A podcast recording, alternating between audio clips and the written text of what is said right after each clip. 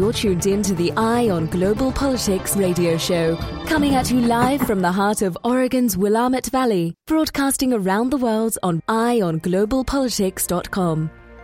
Here's your host for the next hour, Dr. Paul F.J. Aranas.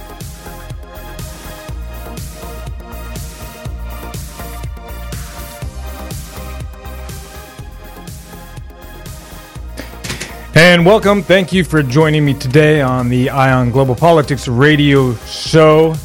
And we're starting a new schedule now, and we're um, getting some studio cams, live studio cams right now, streaming on Facebook and LinkedIn and on uh, our website at eyeonglobalpolitics.com. So check that out, please. Um, happy to have you here. We're going up to about 1245 today.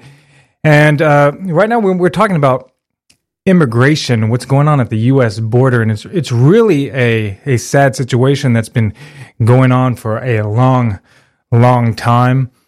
And I was just looking at the uh, what was happening last month with the sheriff reporting. Uh, it was a deputy sheriff, Mr. Wingate, that reported an order to drive migrants back into the river. Mr. Wingate described coming upon a group of 120 migrants, including young children and nursing mothers, on June 25th in rural Maverick County on the U.S. side of the Rio Grande. He said the group was exhausted, quote, quote, exhausted, hungry, and tired, but was given orders to, quote, push the people back into the water to go to Mexico and get into our vehicles and leave. According to Mr. Wingate, he and another trooper, this is a state Texas Texas state trooper, he and another trooper decided that this was not the correct thing. Thank goodness it was not the correct thing to do, uh, with the very re- real potential of exhausting people and drowning them. And the group, he said, was later assisted and processed by the border. But this is what's going on at the border constantly. People are dying on, on equivalent of a medium to large size commercial airliner dying in the desert every single year, year after year. And to see videos of Border Patrol dumping out water, just dumping out water that's being left by activists, uh, is is a, is sad beyond belief. It's sad beyond belief, and um, it's not all Border Patrol. I'm, I'm sure of it, but just like police officers in this country, that abuse their authority. You have border patrol officers that are that are sadistic out there that are abusing their authority that are preying on innocent migrants trying to seek a better life, trying to seek asylum, and it's uh, quite disgusting. And what what's the point? Why do you care? Well, number one, if you are a Christian, Let's just take it at that. If you believe in Jesus Christ, and there's 2 billion Christians out there, plus 2.3 billion Christians, 1.3 billion Catholics, you should care because you are instructed to care for the least of these, to welcome the stranger. And I'm going to read directly from Matthew 25. Then he shall say to them also that shall be on his left hand, Depart from me, you cursed, into everlasting fire, which was prepared for the devil and his angels. For I was hungry, and you gave me not to eat. I was thirsty, and you gave me not to drink. I was a stranger, and you took me not in. Naked, and you covered me not. Sick and in prison, and you did not visit me. Then they shall say, they shall answer him, saying, Lord, when did we see thee hungry or thirsty or a stranger or naked or sick or in prison and did not minister to thee? Then he shall answer to them, saying, Amen, I say to you, as long as you did not, did not do to one of the least of these least, neither did you do it unto me. And these shall go into everlasting punishment, but the just into everlasting life everlasting.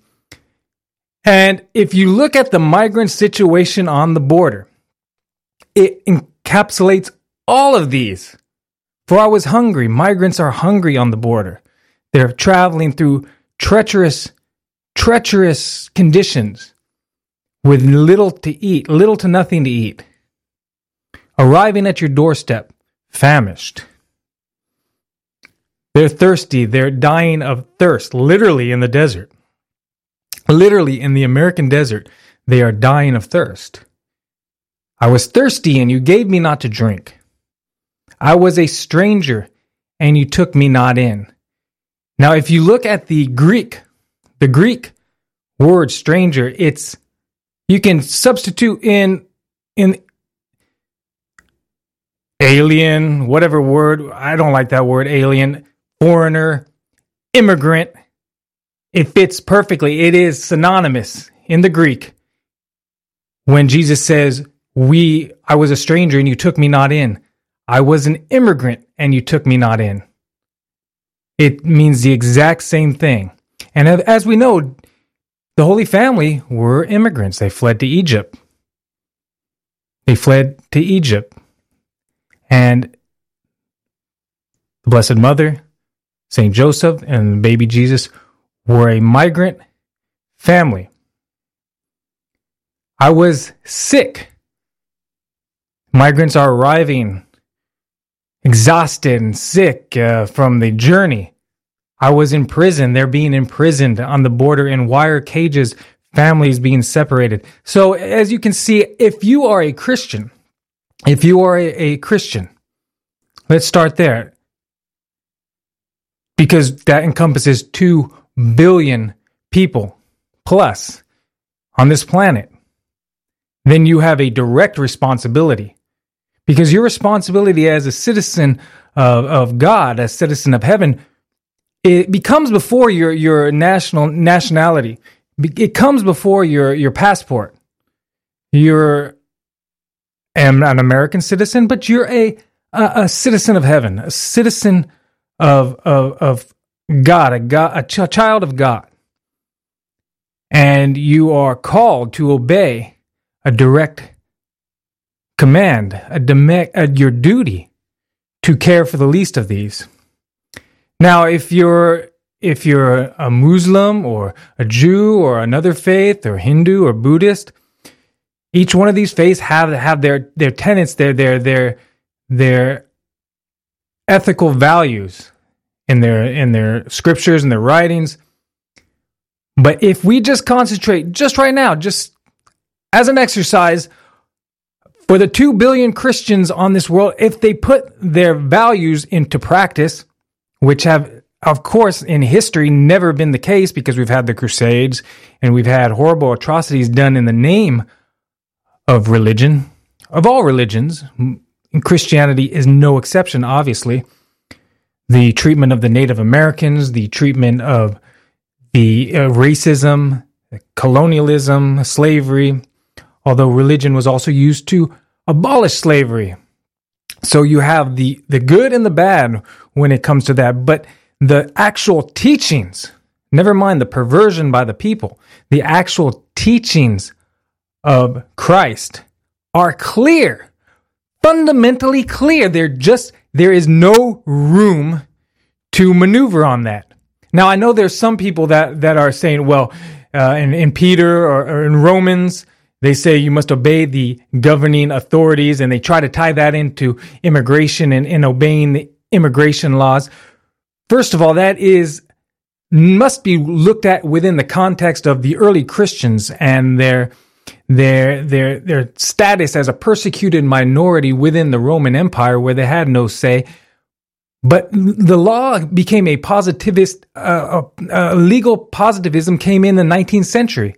It came in the 19th century and it uh, said whatever the sovereign says is law is law. Whatever the state says is law. Whoever makes up the law as a human being is law. And that uh, was the prevailing legal theory from the 19th century, mid 19th century until today. The only thing is, it ran into a huge problem when you had Adolf Hitler killing six million Jews and uh, creating World War II, which killed 60 million people.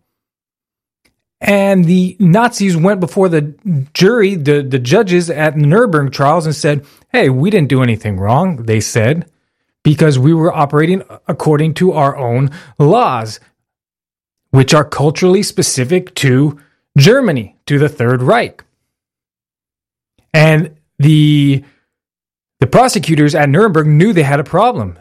They could not operate based on American law or British law or Soviet law. They they knew that under legal positivism, everything was relative. It was a relative. There were no absolute truths that said this was right or this was wrong. It was according to culture, according to what the sovereign said. So they had to come up with some supernatural, uh, supranational ideals enshrined in the Declaration of Human Rights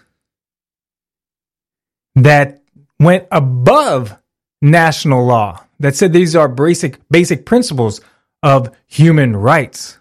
And we will talk more about this in, in future uh, coming uh, shows, but the thing is to have an absolute ethic, you need transcendence.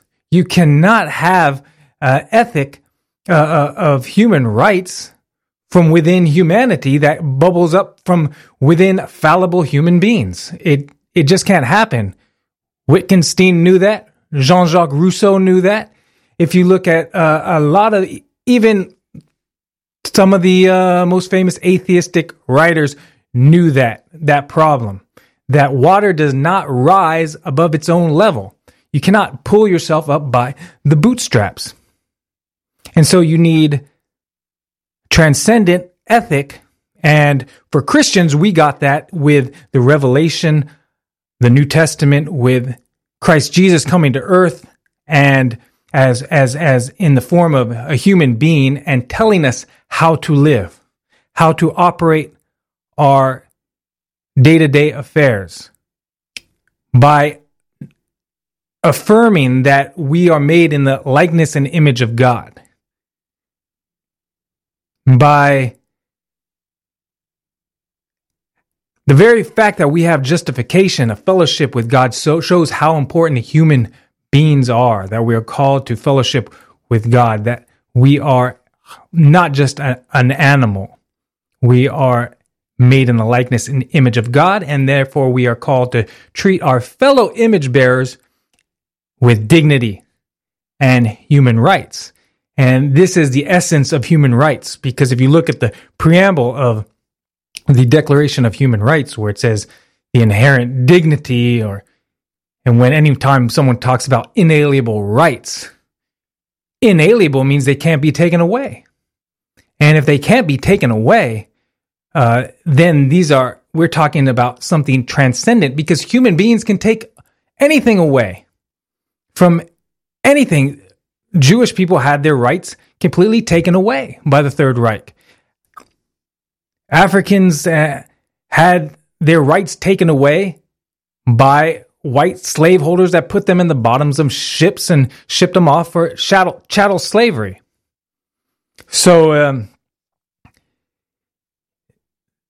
in order to have a, a, a transcendent ethic, an ethic, you need transcendence. And so that is why you must pay attention. That is the backing. Very briefly, we can go further, deeper into it, but for why Matthew 25 is is the real deal, is so important. Uh, faith comes, of course, faith as Christians, as as Catholics, faith is uh, is at the underline. Yeah, one has to have, have faith, but it is black and white in, in, when it comes to ethics of human rights on how you should treat your fellow image bearer of God. And so the Catholic bishops over in, in, in, Texas, the Texas Catholic bishops are condemning, have condemned this report uh, of, of orders given to state troopers to push people back into the river. And they're using concertina wire which rips the flesh apart. They're putting this boundary within the in the middle of the Rio Grande that Mexico has called illegal. Texas is doing that, and the, the U.S. DOJ has sued the Texas uh, state government for for some of these actions. But the Texas Conference of Catholic Bishops responded to these incidents by Trooper Wingate, and they said these reports stir our hearts again for the plight of our sisters and brothers who are seeking a better life. The bishop said, These mothers, fathers, children, and others are doing what anyone would do to find a better life. They have moved to secure honest work and a safe community. The fact that they were born in a place which could not provide these basic human rights does not give anyone the right to treat them inhumanely. These reports represent the very worst of the U.S. immigration system, which dehumanizes the vulnerable and desperate people caught within it, who seek safety within our borders. Anna Gallagher, the executive director, director of Catholic Legal Immigration Network, Inc., said in a statement People of faith and conscience cannot look away from the fact that these actions are done by government employees in our name. Ms. Gallagher said, either we believe that all people bear untouchable dignity or we don't. Permitting these despicable behavior, uh, this despicable behavior, behavior denies that truth and rejects the deepest principles of our Catholic faith and our nation's values. The Texas bishops requested prayers for our brothers and sisters experiencing the harsh realities of this journey and for all who encounter them. And there are a lot of people working at the border, organizations to try to save lives. And, you know, yet, yet you have the Republicans, a, a number of Republicans in Congress. This was from the end of 2022 and ongoing, accusing Catholic Charities, a made it's the humanitarian arm of the Catholic Church in the world, accusing Catholic Charities of breaking the law in its border response. The Catholic Charities responded by saying, as our nation grapples with escalating turmoil at the southwestern border of the United States and a highly charged political environment, it is incredibly disturbing for Catholic Charities, the domestic humanitarian arm of the U.S. Catholic Church, to be accused of violating federal laws fueling the dramatic increase in migrants acro- crossing the border and in- inhibiting my immigration enforcement by facilitating the transport of migrants to the nation's interior. The, Ministry of Care provided to migrants by Catholic Charities has been ongoing across multiple administrations since our founding in 1910. The agency said to care for sick people who are at risk, including the vulnerable people on the move is a part of the fabric of the global Catholic Church and is mandated by the gospel. It is mandated by the gospel. That is clear, black and white. Black and white. You don't need to be a, a theologian to understand that. I mean, the, uh, biblical scripture needs to be interpreted for context, hermeneutics. It needs to be, it needs to be interpreted within context. This is clear, black and white. There is no misinterpreting the message of Christ Jesus in Matthew 25. It is, it is not shrouded in, in some kind of where it can be misinterpreted and, and taken out of context, or it is clear and it stretches from age to age, and it will be clear 2,000 years from now, and it was clear 2,000 years ago. For when I was hungry, you gave me not to eat. I was thirsty and you gave me not to drink. I was a stranger and you took me not in, naked and you covered me not, sick and in prison and you did not visit me. Then they shall answer him, saying, Lord, when did we see thee hungry or thirsty or a stranger or naked or sick or in prison and did not minister to thee? Then he shall answer them, saying, Amen, I say to you, as long as you did it not to one of these least, the ones at the border, the poorest of these, the the the immigrants, the, the children that are suffering at the US border. Amen, I say to you, as long as you did not did it not to one of these least, neither did you do it to me. And these last shall go into the everlasting punishment, but the just into everlasting life. You are rejecting the face of God when you demonize immigrants, when you demonize those suffering to come to this country to have a better life, to escape persecution, to escape violence, to escape extreme poverty. You are persecuting the face of Christ. You are persecuting Christ himself. Now, one may say, well, you have to have borders. It goes even deeper. It goes even deeper. Because guess what? This country, the United States, my country, uh,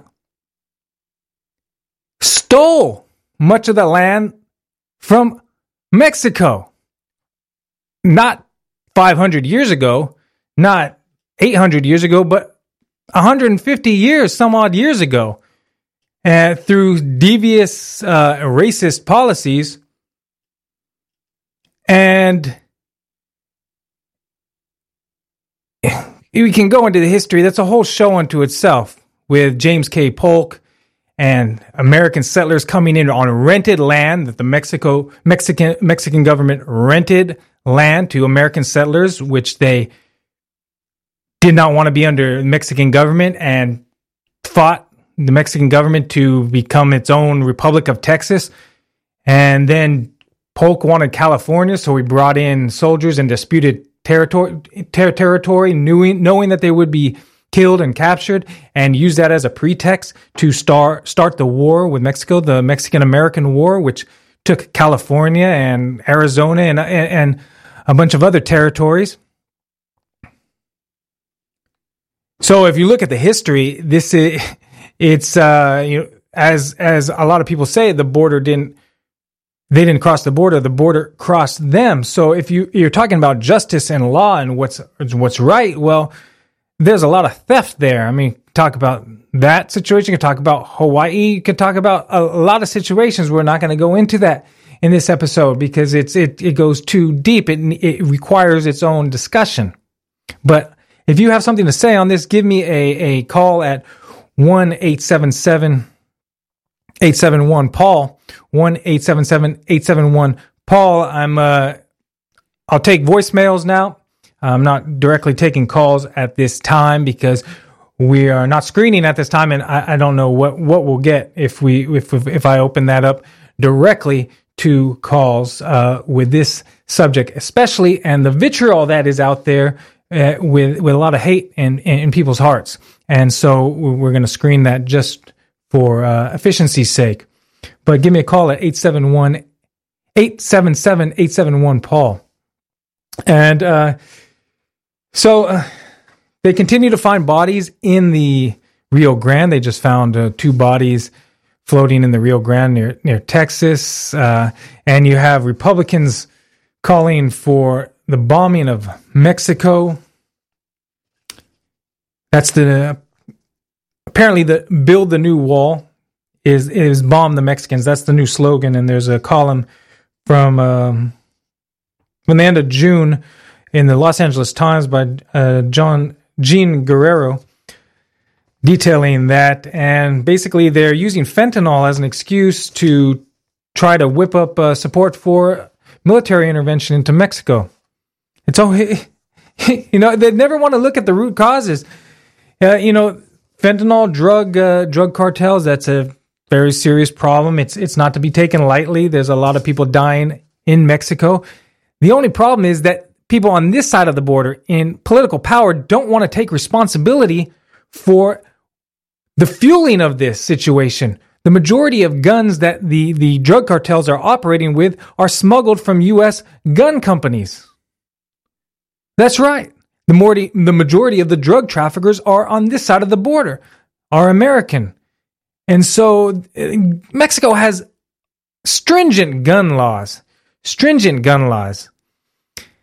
And uh, the only way these drug cartels are being armed is because American weapons, mostly made in America, sometimes in, in, in other countries, third party countries, but American companies are having their weapons, they're, they're being smuggled to the drug cartels.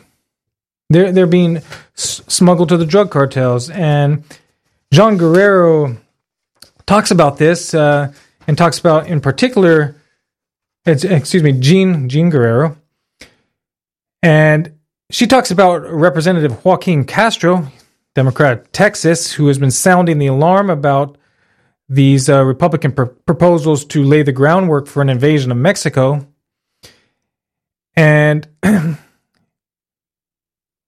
uh, Castro is saying there's literally a black hole in this piece of public policy that doesn't address the American side at all. He was referring to the U.S. demand for drugs and government do- data showing U.S. citizens represent the vast majority of drug traffickers despite the popular perception of cartels as Mexican. Republican legislation also ignores the fact that cartels in Mexico operate almost exclusively with guns smuggled in from the U.S. in defiance of Mexico's gun laws, some of the most stringent in the world. And Guerrero says Imagine if Mexico were planning to invade the U.S. to attack American gun companies, which make products known to kill tens of thousands of Mexicans each year, and which refuse to take basic steps to, to stop gun smuggling. Instead, Mexico is merely suing the gun manufacturers. If we really, really want to fight criminal organizations and drug traffickers, we need to, de- to decrease their firepower. Alejandro Celorio Alcantara says, who is legal advisor to Mexico's Ministry of Foreign Affairs. And Castro introduced a bill that would curb gun trafficking to Latin America and the Caribbean, the the America's Regional Monitoring of Arms Sales Act, the ARMAS Act. So far, it has no Republican co sponsors, although Castro hopes to change that soon. GOP leaders seem to prefer a strategy that will create more war torn regions from which people are displaced and help transnational cartels to expand their territory, as often happens when the U.S. military interferes south of the border, Guerrero says. And, and I agree with her. And of course, it's not just the Republicans because the, the Democratic Party are is complicit. Of course, President Obama was called the deporter in chief. These policies go from administration uh, to administration with some variance. Uh, Trump did some horrible things with the separation of children, and now they're separating fathers at the border from from their children and wives right now, as of uh, this week. And you have to ask yourself again Governor Abbott is a professed Catholic, and you have all these Christians in this country uh, claiming to, to be Christian. And I'm not judging their souls, but I'm pointing out the basic hypocrisy that a lot of this so called Christianity, uh, proclamation of Christianity, seems to me to be a social club to be a social club because the Christian uh, uh, social thought, the Christian thinking, the thought, the actual teaching of Christianity is 180 degrees from what they're advocating here at the border. Again, welcome the stranger, welcome the immigrant, welcome the foreigner. That is the word for stranger in the Greek means the same thing. And so uh, we're. Uh, let me let me play for you a clip about uh, something uh, that some of you may not know. Some of you may very well know something called the Bracero program. After World War II, actually, it started in 1942 and lasted till 1964. This is from NBC News, giving a little overview of what the program was about. The Second World War created a huge labor shortage at home. One way the government tried to deal with it was the Bracero program, which allowed American businesses to hire thousands of temporary guest workers from Mexico. You have this moment of increased national production in the United States, men leaving to go to war, but at the same time, increased production in terms of building ships, building airplanes, creating enough food, just getting the economy up and running to deal with the war effort. One of the things that is not getting done is that crops are not being picked efficiently at the precise right moments that they need to be done, particularly in the American Southwest, California, the Imperial Valley of Texas. The Bracero program, established by the U.S. and Mexican governments in 1942, allowed Mexican nationals to legally enter the U.S. for up to six months to work as contract laborers, mainly on farms. Mexican men would register to come across the border to work for a specific time period to do this sort of picking work. Bracero means farmhand in Spanish. The program merely legalized a migration that had been going on for some time. The men spent long, back-breaking days in the fields, and in return they had a steady paycheck and free housing. But even by standards of the time, their treatment was often considered inhumane. It's a mixed program from the perspective that it does bring thousands of men in. There were a number of instances of abuses where employers were not paying what they were supposed to be paying. They weren't housing workers in the ways that the federal government had promised the Mexican government um, that they would be housed. So many Mexicans participated in the program that by the end of the war, they formed the second largest minority in the nation after African Americans. The program continued for years after World War II because growers said they couldn't find enough Americans willing to work on their farms. In 1964, with mechanization of farming on the rise, the program was finally phased out, but not before four and a half million Mexican nationals had been part of it. The Bracero program may have ended, but labor shortages for certain jobs persist in the United States, along with the debate about Mexican workers. And so, what you see from really World War II to today is this constant ebb and flow of policy and ideology about the place of these transient Mexican workers in the U.S. economy. And they're vital to portions of the U.S. economy. And the question becomes politically how you deal with that labor issue.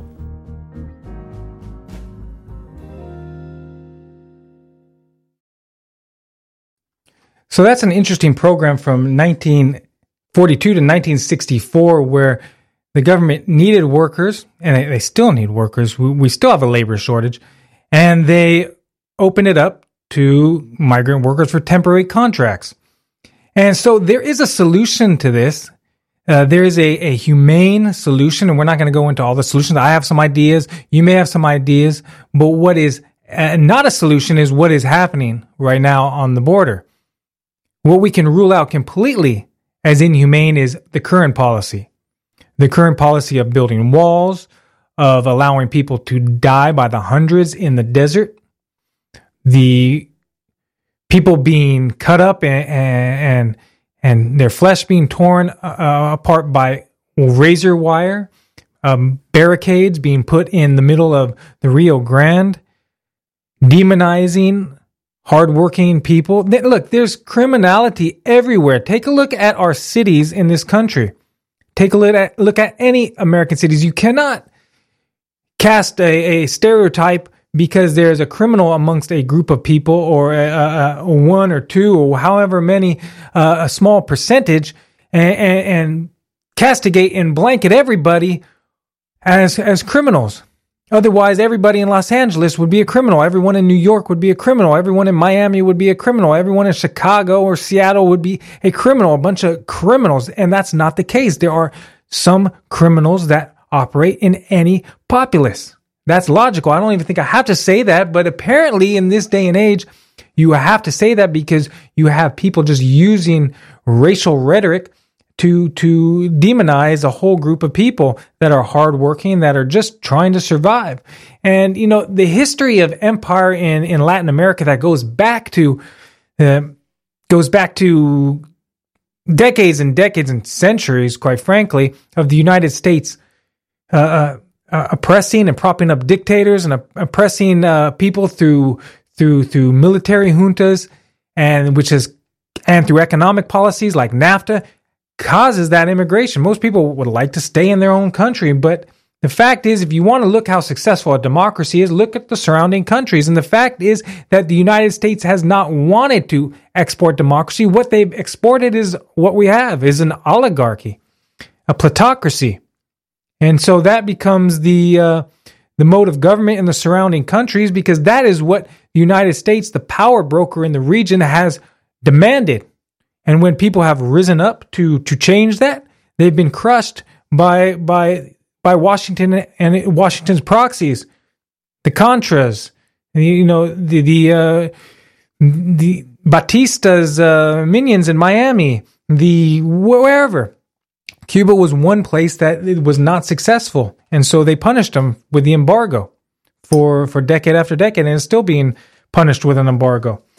But to give you the kind of thinking, let's to, to, to, to think of the kind of thinking that we're dealing with here are, are not people that really want to solve this issue, that do not want to do the humane thing. We're dealing with people that are interested in power and finance, and they're using ignorant people, ignorant people in this country to do their bidding. And how do they do that? They whip up fear, they whip up nationalism. And you can see that with this young Australian girl that, um, I don't know, she was on TikTok or something. And she was traveling around, you know, it's kind of a travel blog, that type thing, I suppose. And she made a observation that there were too many flags in the United States, that she was in Kansas or something like that. And she made a couple other critical remarks about being unlivable and the weather in Kansas. Okay, she, whatever. You may not like it. You may like it. It's it's she's free to have her opinion.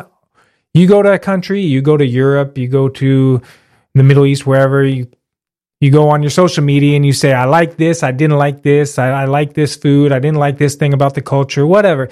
It's someone's opinion about their travel experience. And so what happens is Governor Abbott retweets it I guess he put it on Twitter or whatever, or she also copied it on Twitter. I don't know the exact details on which platform. I know it was on TikTok. And uh, so he retweets it. And along with the retweet, he says, go back to Australia.